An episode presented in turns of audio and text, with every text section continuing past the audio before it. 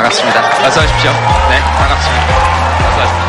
어서 오십시오. 반갑습니다. 어서 오십시오. 어서 오세요. 네, 어서 오십시오. 어이고, 2층까지 오셨구나.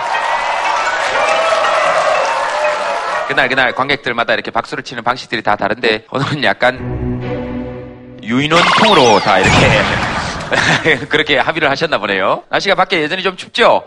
예. 근데 또 겨울에는 또 추워야 제 맛이기도 한데 예, 밖에서 일하시는 분들 생각하면 또안 추워야 되고 참 그게 세상 일이 다 그렇게 마음대로 되지 않습니다. 그죠? 추운 데서 밖에서 일하시는 분들에게 박수 한번 치고 시작합시다. 네. 네. 무슨 주제로 한번 얘기를 해볼까요? 성격이요. 예, 그건 이따 할 거예요. 오늘 원래 주제가 있고 처음 시작할 때 저하고 이렇게 한 시간 정도 이야기하는 것은 그냥 여러분들이 자유 주제로 정하시면 됩니다. 군대 이야기요. 아까 성격 이야기 하신 분이시죠? 예, 성격 진짜 급하고 조용한 거 못 참고 얘기하고 싶은 거 얘기해 보세요. 뭐 군대? 취업.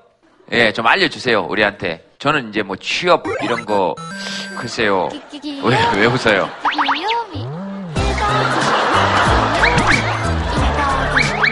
예, 저분하고 이야기 하지 않도록 하겠습니다. 그 마이크 잡고 그럼 본인이 한번 얘기를 해보세요. 취업을 어떻게 해야 될 건지. 지금 이제 그 졸업, 졸업 예정자인데, 예, 오늘도 면접을 보고 왔어요. 네. 아, 그래서 예. 근육이 그렇게 풀려 있었구나, 얼굴 근육이. 네. 아, 그래서 이제 취업이 좀 걱정이 됩니다. 네. 뭐가 제일 걱정이 됩니까? 가서 일을 열심히 잘 할 수 있을까라는 생각도 들고, 그리고 이 일이 나한테. 합격했어요. 합격은 뭐 다음에 발표한다고 하고, 근데 일을 잘 할 수 있을지를 걱정해요, 지금부터? 어, 그래도 빨리 돈 벌고 싶고 하니까 부모님께 효도, 효도도 해드리고, 네. 그리고 제가 원하는 것도 하고 돈, 돈 벌고 돈 쓰고 그러고 싶, 싶고 그 여- 영어 공부를 열심히 하고 싶어요. 해외로 유학도 가고 해외 여행도 가고 가보고 싶고 네 그렇게 시야를 좀 넓히고 싶어요. 뭐 여러 가지로 신경 쓰이는 게 머릿속에 많죠. 자꾸 이, 저, 이- 이 미래에 대한 걱정으로 갔다가 과거에 대한 후회로 갔다가 정해지지 않은 일에 대해서 이미 걱정을 하다가 뭐 다 그렇습니다. 그 면접 보시려면 힘들죠. 그 어이 봐라 봐라 봐라 벌써 예 했던 사람 손 한번 들어보세요. 아, 그러니까 이번에 수능 치고 대학교 면접을 봤는데 네. 제가 준비를 엄청 많이 해갔거든요. 근데 네. 막상 가니까 제 준비한 거가 도움이 전혀 안 되고 되게 희한한 데서 많이 물어보셔가지고 무슨 말 했는지 기억도 안 나고 그냥 아, 망했다 이 생각밖에 안 들고. 무슨 말을 했는지 기억이 안 났는데 망했는 건 어떻게 알아요? 아까 그러니까 그게 교대 면접을 봤어요. 교직 관련된 그런 질문을 많이 받을 줄 알았거든요. 네. 자기 소개서에 보컬 동아리 활동한 걸 썼는데 좋아하는 가수가 누구냐 이걸 물어봐서 좋아하는 가수가 제가 박정현을 좋아하는데 갑자기 박정현이랑 이정현이 헷갈리는 거예요. 아 진짜로. 그래서 아 누구지 누구지 하다가 그냥 박씨 박박박 하다 아 박효신이요 이래가지고 면접관 분께서는 뭐라 그러세요? 아 나이가 몇 살인데 박효신을 좋아하냐고 박규신 씨 좋아하는데 나이가 뭐 정해져 있는 게 있습니까? 그 면접관 분도 이상하시다. 아 그래도 되게 끝까지 편하게 잘 해주셔서 저는 감사했는데 제... 이러면 내가 편들어준 난 뭐가 됩니까? 아니, 나만 이상한 사람이 있잖아요. 네, 죄송해요 갑자기요. 아이, 갑자기 저한테요. 아유, 나이가 몇 살인데 김재동 씨한테 죄송하세요. 그럴 필요가 뭐 있어요. 어떤 선생님 되고 싶어요? 어느 정도 나이가 들어도 그러니까 스스로 이렇게 자기만의 생각, 철학을 가지지 못한 아이들이 많은 게 되게 안타까웠거든요. 그러니까 어떤 것이 좋은 가치라고 이렇게 강요하진 않지만 자신이 추구하는 철학이 있는 학생들로 아이들을 성장시키고 싶어요. 네, 다양한 가치와 철학을 그렇군요. 네, 요즘에 같은 국가 안에서도 서로 이데올로기 갈등이 심하잖아요. 앞으로 자라나는 학생들은 좀 더 밝은 사회를 만들어 갔으면 좋겠어요. 예, 알겠습니다. 네, 그렇구나. 아유, 훌륭합니다. 지금 고등학교 졸업한 지 얼마 됐습니까? 아, 이제 4일 날 졸업해요. 어, 본인들 이야기를 이제 한 거군요. 명치 씨 생각에 저도 동의합니다. 건강한 갈등들, 건강한 가치관들이 조율해 나가는 과정이 민주주의니까 명지 씨는 아마 그 두 쪽을 지금 다 이렇게 조율해 나가는 입장에 있는 것 같아서 어, 저도 들으면서 되게 많이 배웠습니다. 아 나는 이럴 때 어, 이런 평가 받을 때 뭐 명지 씨 얘기처럼 뭐 누가 하실 분 계시면 한번 해보시겠습니까? 면접은 아닌데요. 네. 사람들이 제가 새 아들 엄마라고 하면 다들 이런 말, 다들 이런 반응이 나와요.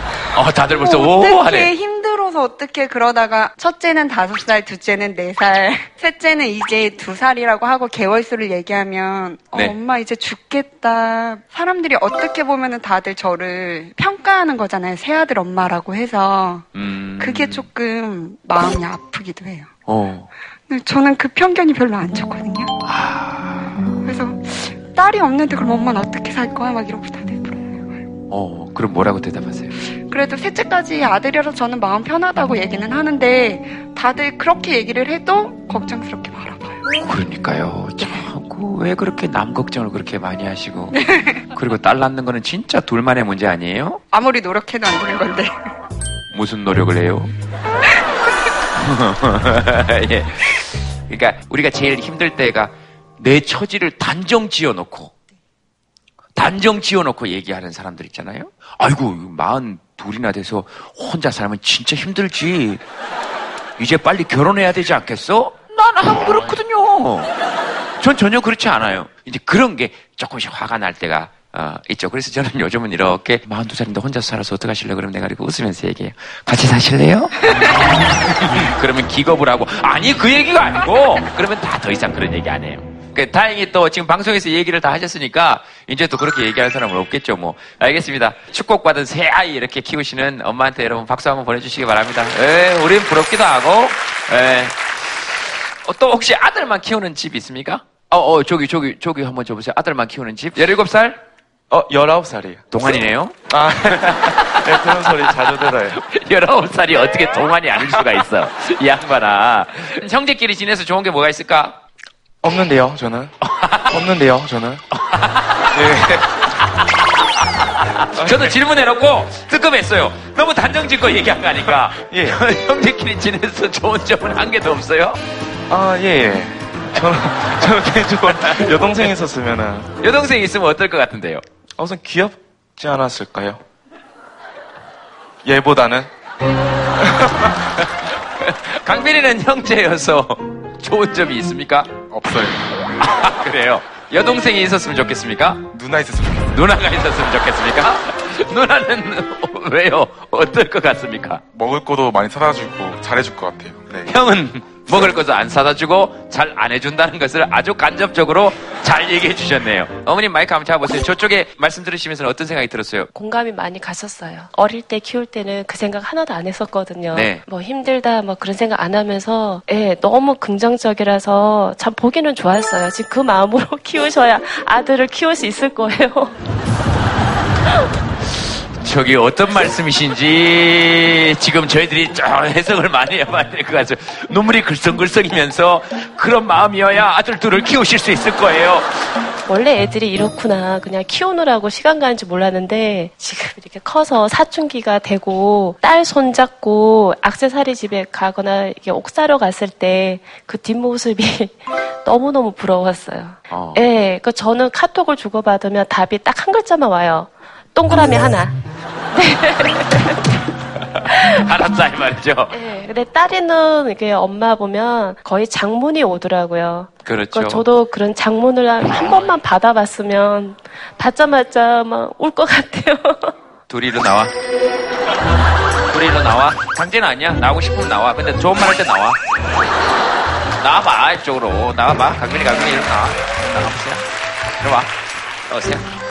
자, 엄마한테 가식을 모두 담아서 이야기해. 엄마, 어, 지금까지 딱히 뭐라 해준 건 없는데, 그래도 뭐 화도 안 내고, 뭐 맨날 칭찬해주고, 그냥 믿고 계속 해줘서 고맙고, 음, 지금까지 표현 안 한 거 미안하고, 엄마 사랑해.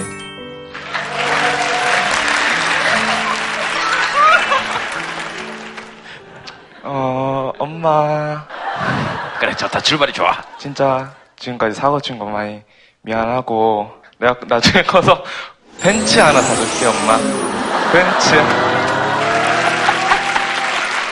한 20년만 기다리면 이제 벤츠 하나 사줄게 기다려 엄마, 한 20년만 기다리면 결혼할게. 엄마한테 큰절 한번 해. 큰절 한번 해. 좀 이따 세뱃돈 받아야 돼 좀 이따 세뱃돈 받아야 된다고? 벤츠에서 가. 자, 그래 엄마에게 세배. 그 다음에 대한민국의 아들 키우고 있는 엄마들한테 전부 다 절해.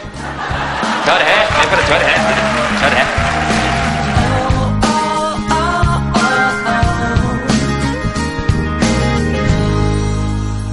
그, 딸 키우는 재미도 있고, 아들 키우는 재미도 있고, 또 그러신 모양입니다. 아이고, 각자 집안마다 사정이 다 다르니까.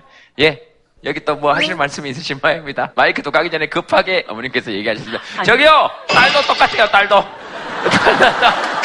아들이 더 자상하고 어버이날 선물이고 생일 선물이고 저희도 아들이 다 사주고요. 우리 딸은요. 아 우리 딸한테 미안한데 요즘 딸 카톡에요. 음, 어. 아싸. 근데 너무 아들 키우시는 분들 속상해하지 마세요. 딸을 빌려드릴 수도 있어요. 1년 뒤에. 아니 저희 셋다 딸 키우고 있는데 똑같이 말했어요. 저희 셋 다 딸 한번 키워보라고. 강민이, 강민이, 누나 생기겠다. 제가 저희 딸한테 그랬어요. 딸 시집 가서 꼭 너 같은 딸 나가지고 키워. 그럼 우리 신랑 옆에 있다가 딸한테 저주를 퍼부어라. 예, 알겠습니다. 어, 면접 얘기해서 시작해서 뭐 딸 키우는 거, 아들 키우는 거 이렇게 얘기했습니다. 그냥 한번 마이크 하나 드리겠습니다. 말이 되든 안 되든 그냥 한번 해보고 싶어 하시는 분. 네, 저분 손들 줄 알았습니다. 아까부터 계속 군대, 성격, 예? 말씀하세요? 실은 오늘 여기 올 수 없을 상황이었는데요. 저희 아들이 군대 입대했거든요. 아들 못 보내주고 여기로 왔어요. 그 저 말 안 하면 우리 아들이 너무 서운할 것 같아 여기 오는 줄 아는데 우리 아들이 이 방송 보면 자기 많이 사랑하는 거 음, 알았으면 좋겠어요. 아드님께서 오늘 군대 가셨습니까? 네. 아, 오늘 입소를 네, 했습니까? 오늘 갔어요. 논산훈련소. 논산훈련소 네, 몇 시에? 두 시요. 2시에? 네. 그럼 거기 안 가시고 여기 왔어요. 아들을 사랑하는데 왜 여기 오신 겁니까? 가족 회의를 했어요. 엄마가 이거 너무 보고 싶은데 어떻게 하면 좋겠니 했더니 엄마 그러면 걱정하지 말고 여기를 다녀오세요. 저희가 동생은 잘 보낼게요. 이래서 잘 하고서 왔어요. 근데 아, 아 멋있어 보이죠? 아들도 이렇게 딱 가면서 엄마, 엄마 가고 싶은데 가. 이뭐 군대 다 가는 건데 내가 갈게. 그러면 보통 엄마들이 아니야 무슨 얘기야? 하나밖에 없는 아들이 군대 가는데 나는 방송 녹화를 가라고? 천만에. 근데 그분이 누구보다도 열성적으로 녹화에 임하세요. 오늘 주제 얘기 한번 해봅시다. 그런데 성격이요. 다른 거 없습니까? 그랬더니 군대요. 그래서 아 그 얘기를 하시라고요. 자 아드님한테 하고 싶은 얘기 있으시면 하세요. 사랑하는 준아, 엄마야. 엄마가 너 보낼 때 많이 화내서 미안해. 엄마가 더 아들이랑 더 있고 싶었는데 아들이 친구들만 챙기니까 엄마가 서운했어. 아들, 엄마 빨리 갈게. 사랑해. 보고 싶어요, 우리 아들. 아, 네. 들으셨죠? 어, 또 모정이 넘쳐요. 또 아들, 엄마 빨리 갈게. 못 갑니다. 훈련소에 못 가요? 퇴소식 때 갈 거예요. 퇴소식 때 가셔야죠. 입소식 때안 가셨으면 그게 뭐 그렇게 당연한 말씀만. 퇴소식은 언제입니까? 아직 모르겠어요. 아, 아직 모르겠어요. 요즘 6주 훈련입니까? 아, 한주 그 입소 대대에 있다가 입소해서는 5주 훈련이에요. 아, 6주구나. 우리 때는 4주였거든요. 어. 예, 방위요. 그래서 우리 때라고 얘기했잖아요. 제가 18개월 방위로 갔다 오고. 그러나 군대 얘기하라 그러면 제가 18개월 얘기할 수 있습니다. 군대가 있는 아들에게도 여러분 박수 한번 보내주시기 바랍니다. 고맙습니다.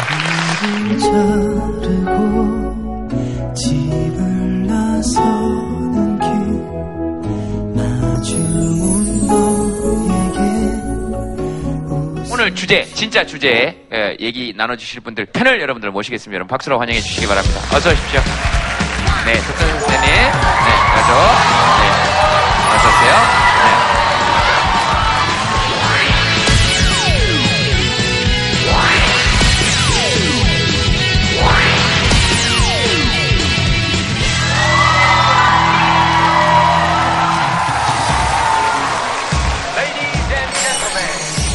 저기 사실 선생님 인기가 굉장히 많이 상승을 이, 요즘 더 방송에 계속 이제 저희 톡투에 나오시다 보니까 박수가 되게 많이 나왔다 이렇게 생각을 할까요? 아니면 그래도 정신과 의사인데 자기 자신은 좀 알고 있습니다. 알겠습니다. 일단 뭐 그러면 저쪽에서 오늘 역순으로 한번 소개를 해보죠. 안녕하세요. 요조입니다. 아, 네.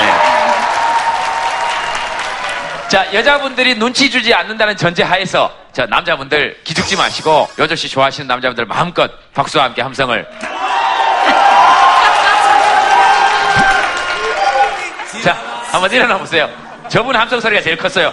네, 자, 여조 씨에게 자, 준비. 누구 나왔습니까?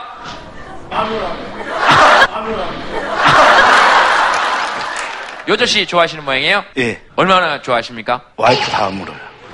아, 그래요? 자, 방금 지르셨던 함성 소리를 그대로 다시 한번. 자, 시작. 자, 아내에게 함성.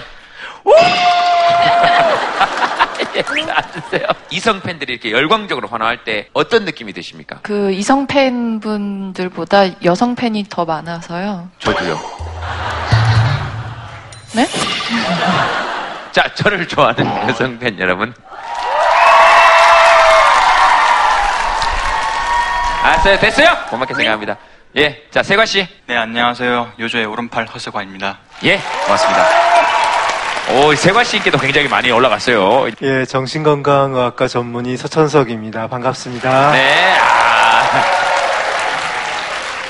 자, 오늘의 주제 공개하도록 하겠습니다.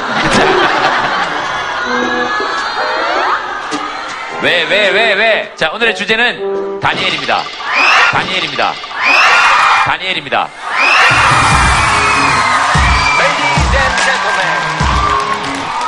참, 사람들 성격 급해요. 예, 다니엘 씨 소개를 부탁드리겠습니다. 예, 안녕하십니까. 저는 독일에서 온 단이라고 하고요. 예, 너무 반갑습니다. 요즘 이제 비정상회담 녹화하면서 사실 카메라밖에 없, 없는데, 그래서 과연 누가 거기 뒤에 막상 우리 방송 볼지 모르잖아요. 근데 여러분과 좀 1대1로 대화할 수 있는 것 자체가 너무 고맙고 너무 행복합니다. 감사합니다.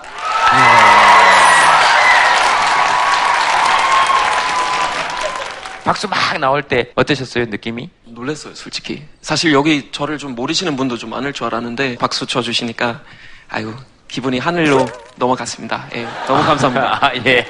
혹시 그 고향이 경기도세요?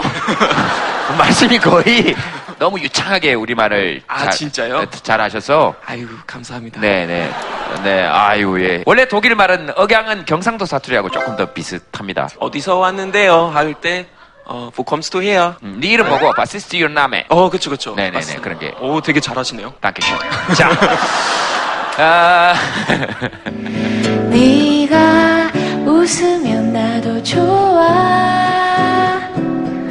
넌 장난이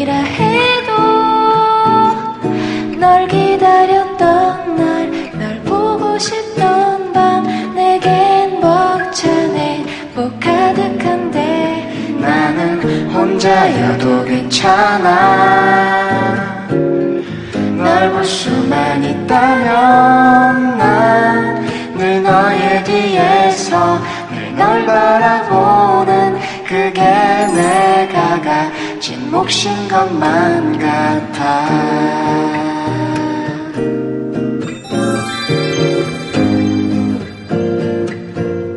오늘 그 주제가 성격인데요. 뭐 성격 우리 뭐 여러 가지 얘기를 하잖아요. 그 성격 하면 어떤 생각이 딱 떠오르십니까? 성격 할 때는 약간 성격 차이라는 것도 있고, 뭐 예를 들면 독일 사람하고 한국 사람들의 성격 차이 같은 거 분명히 존재하는 것 같아요. 물론 사람마다 다르겠지만. 다니엘 씨가 보기에 한국 사람과 독일 사람의 좀 성격 차이 같은 거 있다 그러셨으니까. 독일 사람들도 물론 너무나 착하고 정 많은 사람도 많지만 어제 아침에도 우연히 경기단길에서 어떤 독일 사람이 갑자기 저한테 인사했는데 약간 로버트랑 인사하는 줄 알았어요. 되게 딱딱하더라고요. 저는 그거 선입견인 줄 알았는데 그 사람 딱 봤더니 어, 과연 선입견 아닐 수도 있구나라는 생각 그때 좀 들었거든요. 그러니까 말투, 그러니까 발음이 좀 세서 그럴 수도 있겠다라는 느낌은 조금 들어요. 표정이나. 근데 그것도 선입견이에요. 그래요. 누가 얘기하는지에 따라서 굉장히 부드럽게 들릴 수도 있습니다. 두그러요. 아 그래요? 예, 막 어. 슈넬 슈넬 막 이런 거 아니고요. 아, 예, 예, 그러니까 예. 부드럽게 슈넬 아니면 리베 이런 것도 얼마나 부드러운데요. 사랑의 일리비티 한번 이렇게.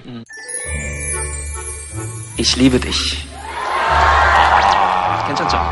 근데 한국 사람들은 확실히 좀 우선 흥이 넘치고 아, 좀 감성적인 것 같아요. 드라마 보면서 옛날에 되게 놀랐었어요. 한 장면에서는 막 웃다가 막 너무 활짝 웃는데 갑자기 다른 장면에서 또 누가 죽어가지고 막 바로 울기 시작해야 되고 막 되게 왔다 갔다 하더라고요. 그래서 재밌네요라고 좀 생각했었죠. 그렇죠, 그렇죠. 맞아요, 맞아요. 어, 누가 하느냐에 따라서 다 다른 거예요. 제가 보기에는 독일 사람도 한국 사람에게 잘 드러나는 성격을 싹은 다 갖고 있어요. 한국 사람도 독일 사람에게 흔히 볼 수 있는 성격의 싹을 다 갖고 있는데 그 사람이 어떤 환경에서 살고 있냐에 따라서 인정받는 싹은 잘 자라고 인정받지 못하는 싹은 안 자라니까 물론 아주 어릴 때 어떤 환경에 자랐는지가 굉장히 영향을 받지만 지금 살고 있는 환경, 지금 나에게 중요한 영향을 미치는 사람에 따라서 얼마든지 성격이 달라지고 변할 수가 있습니다. 우리 인삼 있잖아요. 대량으로 재배하려고 미국 가서 이렇게 쫙 뿌려서 심었더니 진짜 큰 인삼들이 자라나는데 그냥 무 같대요. 우리가 만나는 사람, 인연에 따라서 똑같은 씨앗이 있지만 우리가 어떤 성격 이렇게 얘기하자면 사실 관계에서 발현되는 거니까 뭐 성격하면 뭐 무슨 단어가 떠오르세요? 까칠. 오, 혈액형. 또 아, 그리고 그, 그것도 있을 수 있겠네요. 우리 왜 화날 때 가끔씩 만화 보면 왜 사람이 약간 열 받는다고 해서 항상 빨개지잖아요, 머리가. 약간 빨갛다라는 색깔이 약간 좀 화난다? 약간 이런 느낌 있는 것 같아요. 자기 성격 색깔로 한번 적어보시겠어요? 내 성격 이 색깔인 것 같아. 어. 다니엘 씨는 본인 성격을 색깔로 표현하면 어떤 걸까요? 탁 떠오르는 색깔? 색깔만 따지면은 파란색 되게 좋아하는데요. 근데 성격은 초록색인 것 같아요. 초록색. 초록색이 진짜 희망의 색깔이라고 하잖아요. 그래서 네. 저는 좀 긍정적이고 좀 미래에 대한 계획 항상 막 되게 많이 세워놓고 막 이런 사람인 것 같아요. 쌤은 뭐 혹시 그런 거 있으세요? 저는 좀 노란색이에요. 어, 노란색. 예. 밝게 사람들한테 대하려는 면이 많기 때문에 노란색이 좀 어울리는 것 같아요. 노란색. 예. 어. 수진 씨는 저는 보라색. 보라. 네. 저는 아이보리. 아이보리. 한번 들어보시겠습니까? 예. 보라, 하늘, 핑크, 회색, 보라, 연두, 말주노초 반환보. 그래, 아, 이해가 됩니다. 말주노초 반환보. 동색, 동색은 뭐야? 왜 동색인지 한번 얘기를 한번 들어봅시다. 제가 원래는 노란색을 좋아했거든요. 이렇게 나비가 너무 예쁘고 이렇게 내 인생을 좀 자유롭게 아름답게 어, 살고 싶고 그런 인생을 꿈꿨는데 결혼하면서 점점 색깔이 탁해지더니 요즘에는 그런 생각이 드네요. 옆에 계신 분께서도 뭐 고개를 숙이고 계신데 지금 얼굴이 똥빛이 되셨거든요. 자, 아, 마이크 잡고 한번 죄송할 뿐입니다. 잘해줄 수 있- 있어야 되는데 많이 못 해주는 것 같아서 항상 미안하고 본인이 가졌던 꿈을 제대로 펼칠 수 있게끔 못 해주는 것 같아서 미안하고요. 아내의 꿈이 뭐였는데요? 이렇게 어린 친구들 보면 배낭여행도 많이 가고 저도 좀 결혼을 일찍 해서 뭐, 예, 뭐 솔로인 적이 없었거든요. 예. 그래서 뭐 남들 하는 걸 다 못 해봐서 솔로인 적이 없어서 네 솔로 한번 해보시겠습니까? 그렇게 솔로 솔로는 노란색일 것 같아요. 솔로는 설사색이라니요. 그 무슨 말씀을 그 그렇게 하세요. 그 솔로는 좀 이렇게 함께 있고 싶고 참 희한해요. 커플이 되면 자유롭고 싶고 그 옆에 마이크 한번 줘보세요. 둘이서 뭐 여기 뭐 볼을 만지면서 뭐 대충 옆에서 보니까 뭐 우리는 안 그렇지 너는 그래 뭐 이렇게 하면서 뭐볼 볼 만지고 뭐 그런데 무슨 얘기했습니까? 아, 저희가 신혼이라서요. 결혼하신 지 얼마 됐는데요? 저희 이제 3년 아직 좀 안 됐습니다. 아 그래요? 네. 아내분 저 색깔 한번 들어보시겠습니까?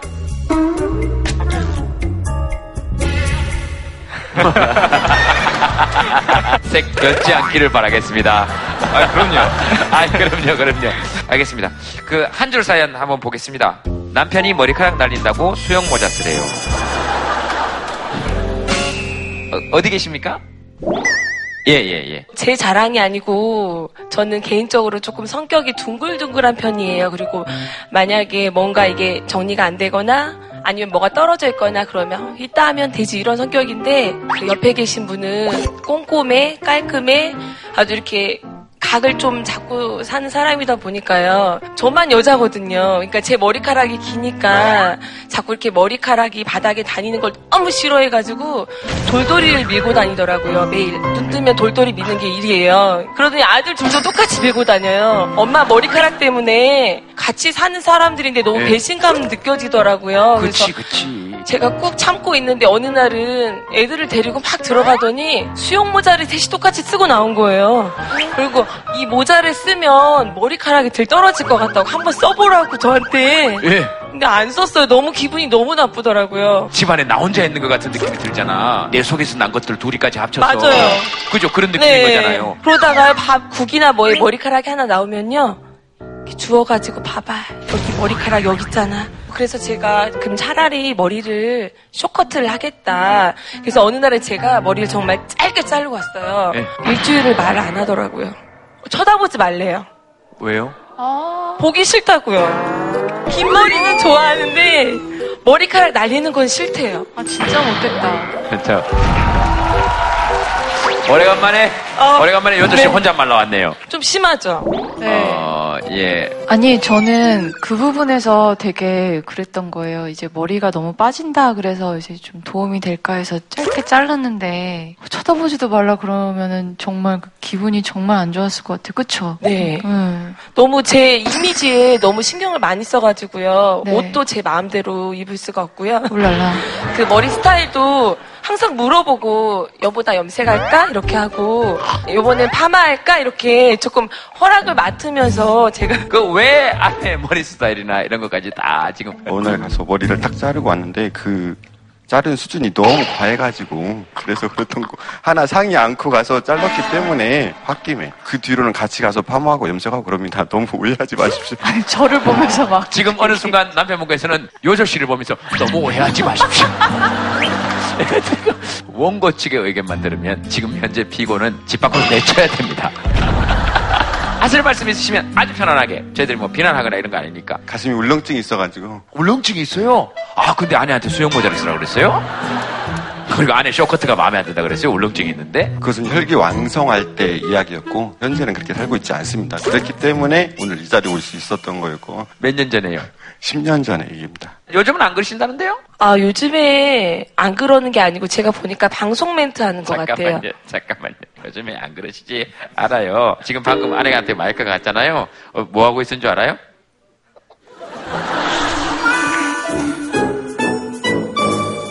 마지막으로 하실 말씀 있으시면 하세요. 지금까지 의 경우 보니까 너무 못난 남편 같아요. 그런데 두 부부가 맞춰서 살아가기에는 그런 과정들이 너무 쉽지 않더라고요. 근데 그런 부분들이 아 내가 그냥 그것을 내가 치우면 되겠구나 하면서 털털한 아내를 인정하고 저의 깔끔함을 인정하다 보니까 서로의 그런 부분들이 편안하게 또 목욕탕 머리 감고 나와서 하수구에 머리카락 이렇게 쌓여 있어도 제가 집어서 변기에 넣고 그러다 보니까 15년쯤 됐을 때는 신혼처럼 더 행복하게 살 수 있는 그런 부분이 있었는데 너무 그만하라고 찔르네요.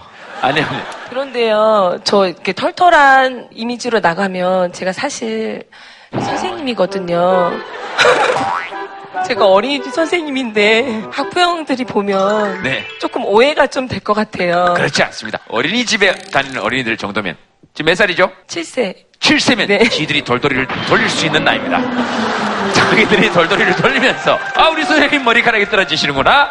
우리 선생님이 좀 털털한 성격이시지. 우리가 7년이나 같이 살았으니 우리 선생님 성격에 맞춰드려야지. 이렇게 돌돌이를 돌릴 수 있을 만한. 근데 어린이집은 깨끗하게 하실 거 아닙니까? 네, 당연하죠. 당연하죠. 그러니까 그런 거 걱정 안 하셔야 됩니다. 그러니까 성격이 전혀 다른 사람들 둘이서 이렇게 좀 사시는 거죠. 어떻습니까? 성격 개인적으로 이 뭐 안건 그거 들었을 때는 안건 직업병이에요 죄송해요 예. 어, 옛날에 본 시트콤의 한 장면이 떠올랐어요. 어, 예. 홈 임프로빙이라는 미국 시트콤인데요. 거기 옛날에 그런 에피소드가 있었어요. 남편이 이제 화장실 아예 공사 완전히 바꾸려고 하고 생각보다 오래 걸렸어요. 한 거의 한 일주일 넘게. 네. 그래서 아내가 이제 너무 짜증나서 아이들 데리고 호텔로 넘어갔어요. 그러니까 근데 한 이틀 만에 다시 돌아왔어요. 음. 그리고 자기는 호텔 너무 좋고 깔끔하지만 나는 세면대 볼 때마다 네가 면도할 때 그 떨어진 털 옛날에 너무 짜증났지만 너무 깔끔해서 너무 보고 싶게 되더라고요. 그래서 머리카락은 머리카락일 뿐이에요. 그것보다 훨씬 더 중요한 것들이 많으니까 너무 신경 쓰지 마세요.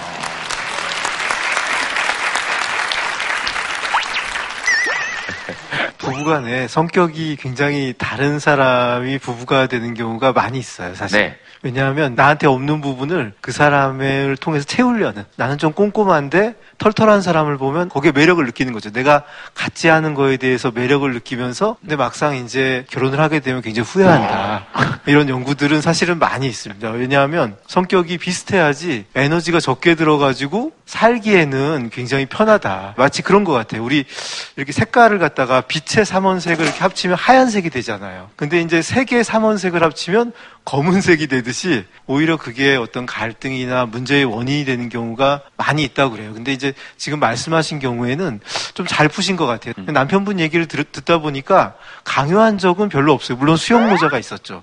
수영 모자 하나가 있었는데 그거는 제일 나쁜 점을 좀 지적한 거고 수영 모자를 진짜 써라 이러면 이제 정말 검은색이 될 텐데 지금은 하얀색으로 잘 살고 계시지 않나 이렇게 생각합니다. 수영모자 쓰시고 고무장갑이나 뭐 이런 건 다 남편한테 주세요. 그리고 집에서 꼼짝을 하지 마세요. 나는 움직이면 머리카락 떨어지니까. 이런 니들이 다 해. 엄마 놀아줘. 돌돌이 가지고 놀아.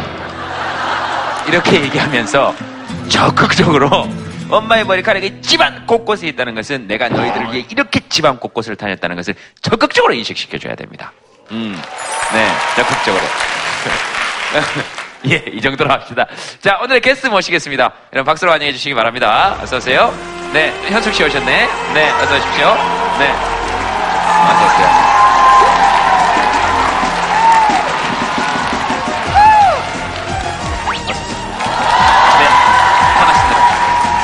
아, 저쪽도 한번 훑고 싶어가지고. 네, 아, 그, 그러셔도 됩니다.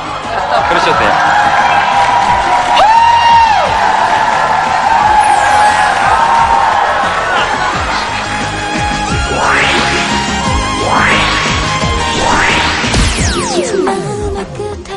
안녕하세요. 김현숙입니다. 반갑습니다. 네.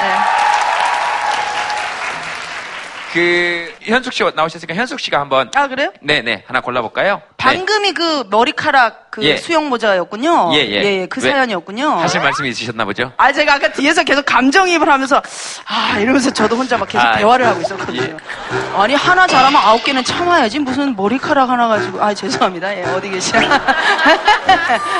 제, 뒤에서 있다 보니까 속이 터져가지고. 그러나 아주 훌륭한 마음에 와닿는 말을 제가 아홉 개 잘 되면 하나는 네. 참아야지 이런 말은 많이 들었지만 하나 잘 되면 아홉 개는 참아라 이런 말은 아, 그럼요. 정말 경험에서 우러나온 아주 네. 멋진 말이었습니다. 박수 한번 부탁드리겠습니다. 네. 쑥크러쉬 나왔네요, 쑥크러쉬. 아니, 아니. 현숙 씨는 요즘 어떻게 지내십니까? 어, 육아를 하고 있고요. 육아를 하고 있습니다. 누가요? 네. 아, 모르시나요? 저 결혼했어요. 알아요. 예. 극 중에선 계속 못하고 있었는데, 예. 실제로는 결혼을 다행히 했고요. 지금 아이가 이제 얼마 전에 돌이 지나서, 어. 네. 그래서 육아를 열심히 하고 있고, 또 드라마도 열심히 음. 또 찍고 있습니다. 아, 그렇구나. 어떠세요? 이렇게 엄마가 되셨으니까. 어떻습니까? 아, 근데 진짜 깊어지는 것 같아요. 음. 예, 모든 면에서. 왜냐면 내 위주의 삶이었다가 한마디로 얘기하면 희생이죠, 희생. 예, 그러면서 저 또한 우리 엄마는 이랬겠지, 우리 아빠는 이랬겠지의 상상이 이제 제가 경험을 함으로써 깨달아 가는 거죠. 그러니까 어떻게 보면은 제가 희생도 하지만 동시에 같이 철이 들게 되는 것 같아요. 예. 그 성격도 변화가 좀 생깁니까? 아, 생기죠. 오락가락 해요. 그래도 경험해보고 싶으시죠? 육아 이런 거.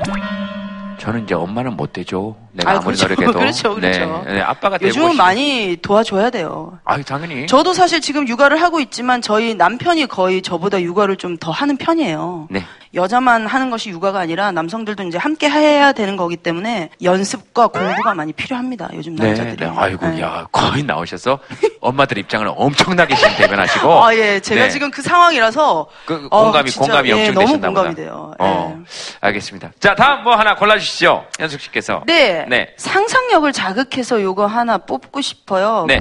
제 별명은 위, 아래, 위, 위, 아래, 위, 네. 아래. 네. 어디, 어디 계십니까? 예, 저는 제 감정 기복이 얼굴에 다 드러나요. 그래서 제가 기분이 좋을 때는 늘 방방 떠서 웃고 다녀요. 얘가 지금 기분이 좋구나, 뭔가 좋은 일 있구나, 모두가 다 알 수 있게. 네. 그런데 뭐 갑자기 야근을 해야 된다거나 아니면 배가 고파졌다거나 이런 현상이 생기면 우울해져요. 낯빛이 어두워지고 얘가 무슨 짜증이 났구나, 심각하구나. 네. 뭐지? 하고 사람들이 볼 수 있게요. 저희 직장 분께서 이런 저의 성격을 좀 알다 보시니까 이제 제가 지나가면 어? 위, 아래. 어? 오늘 위인가? 이러면서 지나가시더라고요. 아, 오늘은 좀, 하- 오늘은 좀, 이거 떴네. 어. 네. 오늘 좀 아래로 가라앉혀야 되지 않나? 이러면서 지나가시고 때로는 저의 감정을 좀 이렇게 감추고 좀 도도하게 지나간다거나 좀 있어 보이고 싶은데 그게 쉽지 않아서 저는 좀 그게 고민이에요. 어떻게 바꿀 수 없을까요? 본인 성격을요? 우리가요? 갑자기요? 왜 감추고 싶으세요? 또 아래인가 봐 지금. 지금 아래. 이럴 때요. 이럴 때 너무 티가 나잖아요. 옆에 친구분이십니까? 이 친구가 이제 어떤 모임에 같이 이제 간 적이 있어요. 네. 근데 거기서 이제 다 같이 좀 즐겁게 서로 지내야 하는 그런 상황인데 얼굴이 굉장히 굳어져 있는 거예요. 그래서 그 모임에서 그냥 중간에 나왔어요. 근데 저는 그래서 이 친구가 솔직히 조금 이해가 안 갔었어요. 왜 그렇게 얼굴에 티가 나서 다른 사람들이 불편한 생각을 가질 수 있지 않을까라는 생각을 했는데 이 친구가 그날 너무 슬픈 일이 있어서 되게 힘들어하면서 울더라고요. 네. 그래서 음. 내가 이 친구를 그때 위로해줄 수 있지 않았을까. 근데 나는 그 타이밍에 너가 이걸 좀 더 맞춰줬으면 좋겠는데라는 생각을 좀 했던 거죠. 저도 약간 비슷해요. 호불호가 강하고 이렇게 좋을 땐 되게 좋고 안 좋을 땐 되게 안 좋은데 아, 그런 점이 어떻게 보면 이 친구 그 서로의 성격을 좀 이해해주고 감정을 좀 위로해줄 수 있 지금 얘기를 쭉 듣다 보니까 이 사연이 누구의 사연인지 잘 모르겠어요. 어, 지금- 지금은 두 분 다 계속 하이네요. 네, 밥 먹고 와서. 밥 먹고 오면 하이예요? 좀 떨어질 때마다 계속 뭘 드시면 되잖아요. 근데 맛없는 것들을 먹으면 안 되죠. 아, 맛없는 걸 먹으면 가라앉고 맛있는 걸 먹으면 하이가 되고 지극히 정상 아닙니까? 본인들도 이렇게 좀 성격이 왔다 갔다 왔다 갔다 하는 것 같다. 그래서 야 이거 큰일이다 나 이거 하시는 분, 예 저쪽에 손 드신 분, 저는 아들이 제발 엄마 워워 좀 해달라고 얘기를 하더라고요. 네. 그러니까 어떠면은 자, 밖에서 너무 좋은 일이 있었어요. 즐겁게 하고 딱 집에 왔는데 뭐가 하나 눈에 거슬렸다. 그럼 좋았던 건 다 없어지고 모든 게 다 아들한테 화살이 쫙 가는 거예요. 안 좋은 걸 알면서도 나도 모르게 이성을 잃은 거죠. 몇 살인데요? 지금 5학년. 오늘 같이 오고 싶었는데 미성년자 출입금지라고 안 된다고 해가지고 아들이 못 왔거든요. 그 아들 얘기를 들어봤어야 되는데. 그러니까요. 네. 같이 왔어야 되는데. 네. 제가 이 성격을 좀 고치려고 상담도 많이 받고 또 그런 힐링하는 데 가서 좀 받아보고 했는데 딱 한 달 가더라고요. 아들이 그때 그러더라고요. 엄마 공부 좀 더 하고 오라고. 공부하고 오면은 엄마가 바뀌니까. 뭐 어떻게 하는데요 아들한테? 그러니까 이성을 잃고 이 말이 따다다다다다다 막 나가요. 아드님한테 그러시고 나면 기분이 어떻습니까? 안 좋죠, 당연히. 미안하죠. 그리고 안아줘요, 또 가서. 어. 다시는 엄마가 이러지 않을게. 한 번 더 생각을 할게. 미안해. 이러, 이러고 났는데도 엄마는 엄마인가 봐요. 잘 되기를 바래서 하는 마음이 저는 더 크다고 생각하는데 물론 저한테 문제는 있는 거죠. 갑자기 말씀하시다가 질문을 하십니다. 이 말씀을 이렇게 쭉 들으면서 그냥 그 생각은 떠올랐습니다. 예전에 초등학교 때인가 마당에서 뭔가를 이렇게 그냥 바닥에 뭔가를 그리고 놀고 있었어요. 근데 갑자기 이놈의 새끼야! 나 지나가는 사람인 줄 알았어요. 왜냐면 우리 엄마가 때릴 거라고는 왜냐면 아무 일이 없었어. 집에서 나올 때까지. 근데 이렇게 맞았어. 이렇게. 어? 근데 엄마가 들어갔어요. 아무 설명 없이 어린 마음에 무슨 일일까 도대체. 근데 이제서야 알겠어요. 사람은 그냥 다른 일을 하다가 기분 나쁜 일이 문득 떠오를 수 있다는 걸. 여러분들도 다 아이 때 그런 경우 한 번씩 있지 않으세요? 쌤 어떻게 생각하십니까? 쌤 뭐. 저야 뭐 자주 보는 분들이죠. 저는 뭐 덕분에 먹고 살고 있는데요. 원래 이런 성격으로 살았는데 아이를 낳아 키우면서 아이한테 내 성격이 나쁜 영향을 주고 있다는 걸 그때 처음으로 깨닫고 내가 변해야겠다고 생각하는 부모님들이 정말 많아요. 강연할 때 오면 엄마들이 그래요. 선생님 강연을 들으면요. 일주일간은 착한 사람이 되고요. 일주일 지나면 다시 원래의 나로 돌아간다. 이런 얘기를 많이 하거든요. 근데 그렇게 악착같이 이렇게 좋은 모습으로 내 성격을 바꾸려고 노력하는 게 정말 좋은, 좋은 엄마라고 생각이 들어요. 제가 한 가지 팁을 드리면 제일 효과적인 방법은 아이를 때리지 않겠다. 또는 아이한테 화를 큰 소리로 내지 않겠다는 걸 크게 써가지고 집에 열 군데 정도 붙여놓으세요. 그러면은 그 아이를 때리려다 보면 아이 뒤에 그 글씨가 보여요. 네. 그다음에 아이가 엄마 저 글씨를 한번 보세요. 뭐 이렇게 그때 때리는 엄마도 있거든요. 아, 그때 때리. 예, 그러면 저- 그런 엄마면은 이제 그걸 붙이지 않고 대부분은 그걸 이제 부- 붙이는 분들은 거의 잘 참으세요. 그러니까 이게 다른 사람한테 분노가 표출되는 거죠. 이게 그것도 제일 사랑한다고 생각하지만 어떻게 보면 제일 만만한 사람에게. 다니엘 씨는 어떻게 생각하세요? 예, 저도 여러 가지 말씀드리고 싶은데 우선 독일에는 그런 속담이 있어요. 이거 진짜 장난 아니고 진짜, 진짜 존재하는 속담인데요. Schläger auf den Hinterkopf erhöhen das Denkvermögen이라는 말이 있어요. 뒤통수가 맞으면 머리가 더 좋아진대요. 진짜요. 아, 그래서 내가. 예, 그래서 어머님한테. 고마워할, 예, 고마워할 필요도 있을 것 같고요. 그리고 이제 아까 뭐 예를 들면 기뻐하실 때 화- 활짝 웃고 뭐 슬플 때는 바로 막 눈물이 나시고 막 그렇게 얘기하셨잖아요.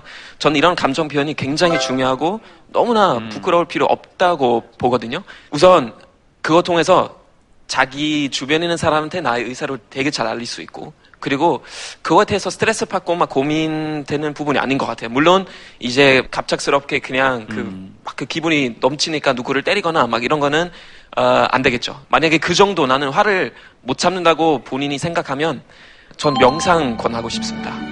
정말 지하철 탈때눈 감고 아무 생각 없이 차게 호흡만 집중하는 것 자체가 감정 조절 도움이 굉장히 많이 돼요.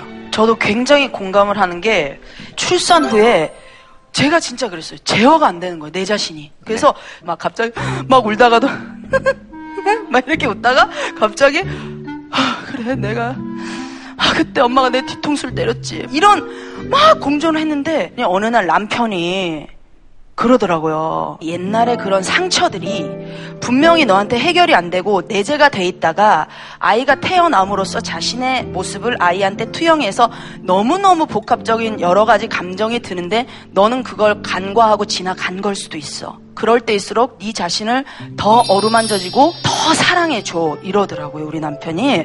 근데 정말 거짓말처럼 그 얘기를 듣고 훨씬 나아지더라고요. 그래서 내 자신이 지금 얼마나 무엇 때문에 아파하고 있었을까? 아니면 예전에도 내가 어떠한 것 때문에 상처가 있었을까? 이런 것에 대한 자기 감정에 대한 돌아보는 어떤 시간이 네. 저는 굉장히 중요한 것 같아요. 자기 자신과의 대화를 좀 많이 해보셨으면 좋겠어요. 지금 본인한테 하시는 얘기죠? 아니, 갑자기 제 스스로한테 예. 그렇기도 해요 정말. 네 네. 다음 사연 한번 보도록 하겠습니다. 혈액형이 바뀌면서 성격도 바뀌었어요. 혈액형이 바뀌면 성격이 바뀔 수 있습니까? 아, 초등학교 때 혈액형 검사를 했는데 A형이 나왔어요. 그래서 계속 이렇게 좀 소심하고 좀 우유부단하고 이렇게 살았었는데 군대 가서 헌혈하면서 혈액형 검사를 했더니 AB형이 나오더라고요. 그래서 나중에 좀 이렇게 생- 성격을 좀 보다 보니까 성격이 좀 바뀌었더라고요. 그 AB형이 된 다음부터 자, 어떻게 바뀌셨는데요? 시크하다고 해야 되나요? 그리고 약간 좀 까칠한 면도 좀 있고 좀 달라졌어요. 네. A형 그 성격을 많이 그 경험해봐서 아는데 자기용 기준도 쌓아두고 말도 안 되는 상황에서 막 폭발하기도 하고 사람들의 시선을 너무 의식해서 얼굴을 어디다 될지 모르고 막 시선 처리도 제대로 안 되고 자기소개하러 갈 때 막 제 차례가 점점 다가올수록 가슴이 두근두근 해갖고 막 이거 어떻게 해야 되지 막 얼굴이 사색이 되고 예. 그런 경험이 있었어요. 근데 요즘은 뭐 그런가 보다 뭐 내 차례가 왔나 보다 그러고 그냥 나가서 얘기하고 좀 달라졌어요. 저, 죄송하지만 그냥 우리 나이 들어가는 거 아닐까요? 이게 경험이 쌓이면서 아 이제 내 차례가 오면 이렇게 하는구나 이런 걸 좀 알게 되고 피가 갑자기 그 불가능하지만 AB형을 수혈 받았다면 뭐 한번 생각해 볼 수는 있겠지만 원래 AB형이었는데 AB형으로 밝혀진 거잖아요. 그러니까 혈액형을 믿는 그 영향도 좀 있었을 선입견의 것 같다. 차이였던 것 같아요. 예, 그런 것 같기도 해요. 좀 생각을 해보면 예. A형 성향도 강하신데 AB형이라고 하는데 A가 좀 남아 있는 것 같아요. 이제 재미삼아 이렇게 분류해놓은 거 있잖아요. 뭐 그러니까 A형은 그 뭐 소심하고 지랄 맞고 B형은 대담하고 지랄 맞고 O형은 오지랖 넓고 지랄 맞고 AB형은 지랄 지랄 지랄 맞고 뭐 이렇게 이렇게 돼 있어요. 그래서 AB형들은 되게 화내잖아요. 그런 거 뭐 내가 언제 그러면 봐봐 이거 AB형이야. 혈액형 믿는 사람 손 한번 들어보세요. 혈액형별 성격을 믿으시는 분들. 네. 아 그래요? 꽤 되시는 분. 그, 그런 건 안 믿어 난. 그 뭐 그런 거를 믿어. 예. 반반 정도 되네요. 반반 정도 되네. 독일에도 이런 성격 분류, 아까는 뭐 별자리 그러셨는데? 네, 맞아요. 혈액형은 독일 사람들이 아마 다 모를 거예요. 저도 아예 모르다가 그냥 이제 한국에서 아무래도 이제 생활하다 보니까 사람들이 계속 물어보길래 한 재작년쯤에 한번 네. 알아봤어요. 그래서 전 아마 독일 사람들 중에 거의 유일하게 예, 알고 있는 사람일지도 몰라요. 정말요. 병원 가서 수혈하거나 이럴 때는 그때는 보통 이제 알아보는 거죠. 그때쯤 이제 비상 상태 일어났을 때는 아, 한번 알아봐야지. 그때부터 이제 시작하는 건데.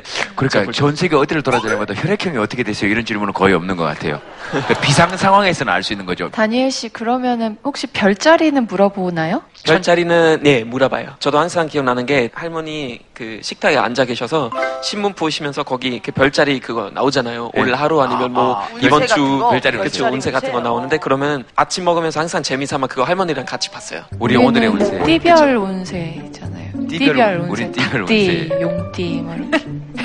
그런 거 참 좋아하는구나 또. 어, 네네. 천칭자리라 그러셨죠 아까. 네네 맞아요. 천칭자리. 그리고 소띠입니다. 아, 소띠. 네. 예.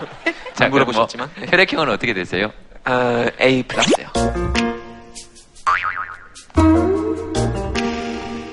혈액형은 어떻게 되세요? 아, A 플러스요. A 플러스요? A형의 RH 플러스라고 A 플러스라고. 아, 아, 아, 네. 자, 비상 상황이 아니니까 그만합시다. 아니, 비상 상황이 아니니까 우리가 이렇게 쓸데없이. 예. 왜 이렇게 혈액형에 관심이 많은 걸까요? 정말 우리나라의 가장 유명한 성격 이론 하면 혈액형 성격 이론인데 예. 왜 맞는 것 같냐면 이 반엄 효과라고 심리학 용어가 있어요. 모든 사람이 어느 정도 가졌을 만한 성격 요소를 모아놔요. 어떤 때는 활발하면서 사람들과 같이 놀기를 좋아하지만 그러면서도 어느 순간 수줍음을 타고 하지만 때에 따라서는 용기를 낼 수 있는 사람이다. 뭐 이렇게 얘기하면 누구나 자기 성격이라고 생각을 해요. 남편이 몸이 좀 안 좋네. 어머, 어떻게 하셨어요? 어떻게 알긴 결혼한 여자들 고민 딱 네 가지잖아. 자식, 남편, 돈, 그리고 건강. 그게 혈액형 A형, B형, AB형, O형 하면 그런 반엄 효과적인 누가 봐도 나한테도 이런 면이 있다 싶은 것이 골고루 써 있어요. 그래서 아까 말씀하실 때 A형 성격에 있는 부분도 나한테 있고 AB형 성격에 있는 부분도 나한테 조금 있고 하기 때문에 그냥 그쪽으로 믿어보는 거죠. 근데 우리나라하고 일본이 보면 소심하고 꼼꼼하고 내향적인 성격의 사람들이 많이 있어요. 우리나라 사람들 중에 제일 많은 혈액형은 A형이에요. 그렇기 때문에 또 혈액형 성격론을 믿는 사람을 조사하면 A형인 사람이 혈액형 성격론을 제일 많이 믿어요. 다수니까. 네, 다수다 보니까. 제일 무서운 건 뭐냐면 고정관념을 갖기가 쉬워요. 예를 들어서 이걸 정말 많이 믿는 사람은 나는 B형 안 뽑아. 난 O형만 뽑아. 이럴 수- 이런 분들이 있더라고요, 실제로. 진짜요? 예, 진짜 있어요. 또 여성분들 중에도 제가 B형 남자는 안 사귄다. 이런 사람들도 봤어요. 그건 경험에서 오는 것 같아요. 예. 예를 들어 다섯 명을 만났는데 다 B형이는데 다 안 좋게 헤어졌다든지 그런 경우에는 예 그런 면이 있는 것 같아요. 어. 저도 약간 궁합은 보는 편이에요. O형이랑 안 맞거든요. 근데 이제 아, 저요? 예, 예, 서- 서- 아니, 그러니까 그러니까 이제 김재동 씨하고 일을 안 한다든지 김재동 씨하고 멀리 할 수가 있는데 이게 손해를 볼 수가 있는 거예요 자기한테. 어. 예를 들어 내가 B형 남자한테 많이 당했다고 하더라도 언젠가 나한테 정말 맞는 사람이 B형 남자일 수도 있거든요. 그렇죠. 네, 근데 그걸 그렇죠. 놓치게 되죠. 이제 놓치게 될 수 있기 때문에 그런 고정관념을 갖게 된다는 점에서 좀 안 좋지 않을까 이렇게 생각합니다. 예. 저도 혈액형은 잘 믿지 않는 편이어서 모르겠어요. 좋은 사람이면은 뭐 피가 어떻든 뭐 예. 알겠습니다. 스케치북에 한번 적어볼까요? 내 성격 좋은 점 하나 적어보겠습니다. 그래도 내 성격 좋은 점.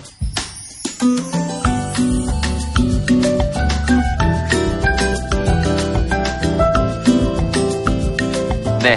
한번 써서 한번 들어보시겠습니까? 네. 아 저 좋다. 네. 잘 웃죠. 어, 저런 건 부럽네요. 화를 낼 필요성을 못 느낀다. 와. 화를 낼 필요가 없어요?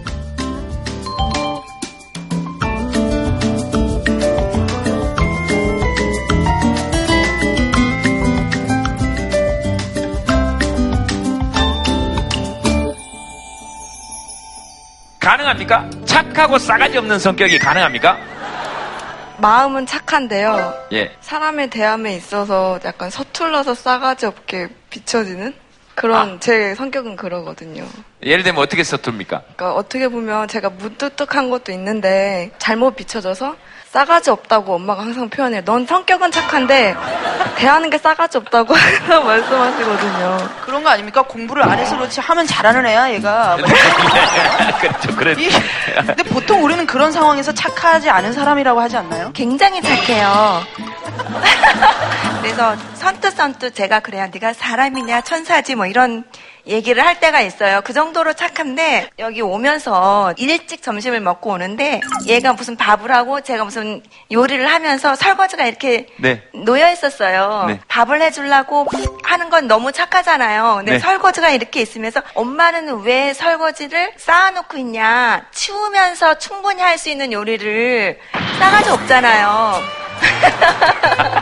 저희 대화는 착하게 시작해서 싸가지 없는 걸로 이렇게 마무리가 돼요. 좋은 일 하려다가 결국 싸우게 되는 자꾸. 네. 예, 예, 그런 것 같아요. 네. 제가 볼 때는 약간 남자 친구들끼리 서로 서로 바로 그런 행동인 것 같아요. 친한 친구한테는 나는 진짜 뭐랄까 너무나 소중한 친구인데 그 표현 잘 못하니까 통화할 때는 우선 욕으로 시작해요. 욕이나 약간 놀림을 통해서 그런 정을 좀 표현하는 것 같아요. 약간 비슷한. 오히려 거칠게. 막. 그렇죠, 거칠게. 어, 남자들은 조금 그런 성향이 조금 더 강하긴 합니다. 이렇게 말과 행동이 거의 좀 반대입니다. 야, 니그일 정말 잘 됐구나. 이런 말은 거의 없습니다. 어, 들었다 이야기.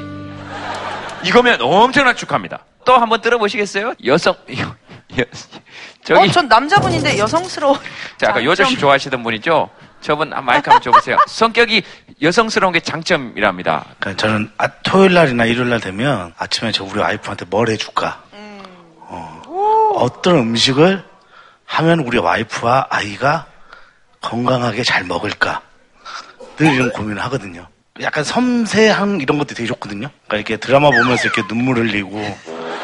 근데 와이프는 옆에서 너가 이걸 왜 우냐? 어? 송동일이 딸을 보냈는데 이제 여섯 살짜리 딸을 갖고 있는 너가 왜 눈물을 흘리고 왜 그거에 감정이 이입이 돼서 자고 있는 딸 얼굴을 보고 울고 왜 그러냐? 태기가 이렇게 이렇게 뒤 헉, 백허그를 해줄 때 제가 와이프 뒤에서 이렇게 허그를 했어요 이렇게. 그랬더니 야 치워! 이러더라고요.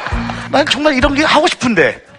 저하고 와이프 되게 성격이 틀리거든요. 프로포즈도 제가 이렇게 했거든요. 저하고 와이프 되게 성격이 틀리거든요. 프로포즈도 제가 이렇게 했거든요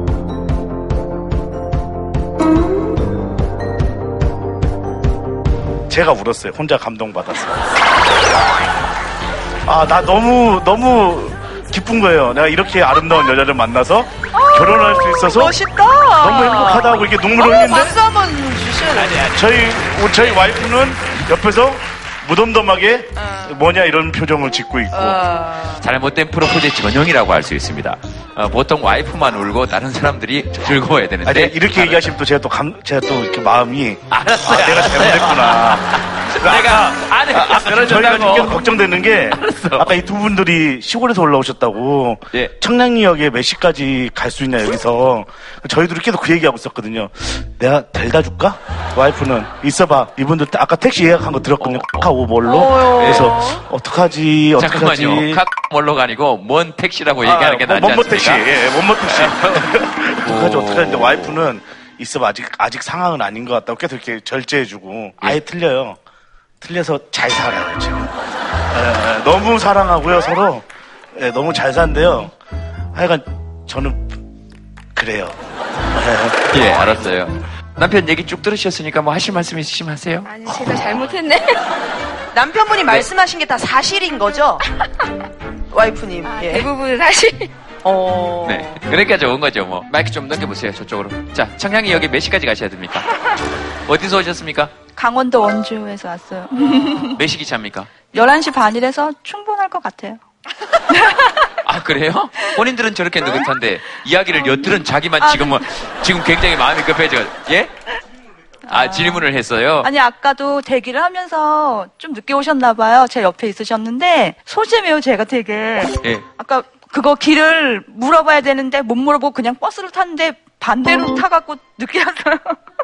그러니까 다시 내려서 다시 왔는데 소심할 정도로 못 물어보는데 너무 이렇게 좀 친근하게 보여갖고 용기를 내서 아까 물어봤죠. 저런 게 진짜 성격인 거예요. 버스 물어보고 타면 되는데 아 괜히 물어보면 그래가지고 나중에 물어봐야지 이런 생각 들지 않아요. 그래 내 팔자가 이렇지 뭐.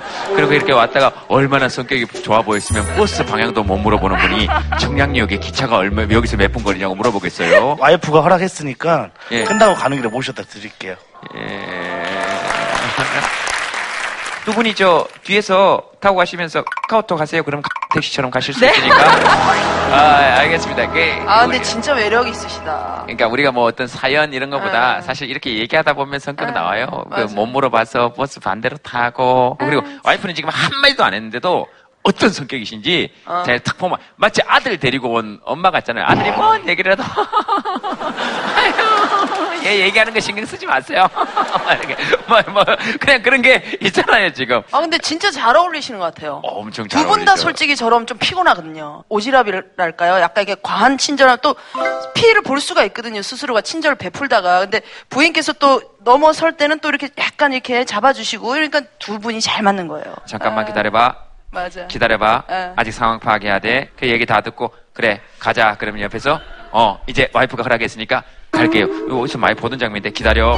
기다려. 아이고 그러니까 다 맞춰서 살지. 다 사실 다 다르잖아요. 한 명 한 명 다 다르지 뭐. 태어난 날 다르고 태어난 시 다른 만큼 싹 다 달라요. 그것도 참 신기하잖아요. 싹 다. 성격이 영어로 보면 개성하고 같거든요. 그 사람만의 어떤 고유한 특질을 의미하기 때문에 성격은 일종의 자기만의 어떤 무늬하고 비슷한 것 같아요. 자기 무늬가 있으니까 자기가 아름다울 수 있기 때문에 자기 성격을 인정하고 좋아하는 게그 무늬를 좀 더 긍정적으로 끌고 가기 좋지 않을까 이렇게 생각이 들어요. 결론 냅시다. 다들 성격대로 살아. 네, 성격대로 삽시다. 네, 다들 다들 자기 성격대로 아니, 살고 마음에 안 들면 보지 말고 마음에 들면 만나고 그렇게 하는 거지 뭐. 내가 찾는 아인. 흔히 볼 수 없지. 넓은 세상 볼 줄 알고. 마냥 참는 성격이어서 속에 담아두고 집에서 끙끙거리는 경우가 많은데 좀 그렇게 해야 할 말은 좀 할 수 있어야 하지 않을까. 여자치고 너 좀 쿨한 성격? 약간 밝고 유쾌하다 보니까 좀 나댄다는 느낌이 좀 없지 않아 있지 않을까요? 겉으로는 좀 쾌활한데 속으로 조금 소심한 친구가 한 명 있었는데 장난친다고 이제 바지를 이렇게 들어 올렸어요. 근데 그 바지가 아니라 팬티여서 밴드가 찢어지면서 목에 걸렸는데 아직까지도 미안해서 연락 못 하고 있습니다. 성격이 타고난 것도 있지만 만들어지는 것도 있잖아요. 그 성격을 알면 그 사람도 알 수 있고 그 사람이 어떻게 자라고 어떤 환경에서 자라는지 알 수 있으니까 그런 게 성격인 것 같아요. 볼 수 없지 내가 찾는 제동 작은 두 눈 가졌 지만 누구보다 크게 보는 워워 볼 수 없지. 내가 찾는 천석. 조용하게 다정하게 우리 마음 들어주는 워워 볼수 없지. 내가 찾는 다니엘. 눈도 잘생기고 코도 잘생기고 입도 잘생기고 전부 잘생기고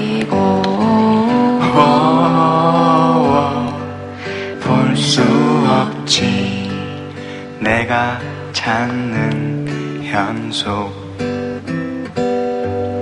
막대 먹은 영의 씨로 오랜 친구 되어주는 와와 흔히 없지. 예, 예. 볼수 없지.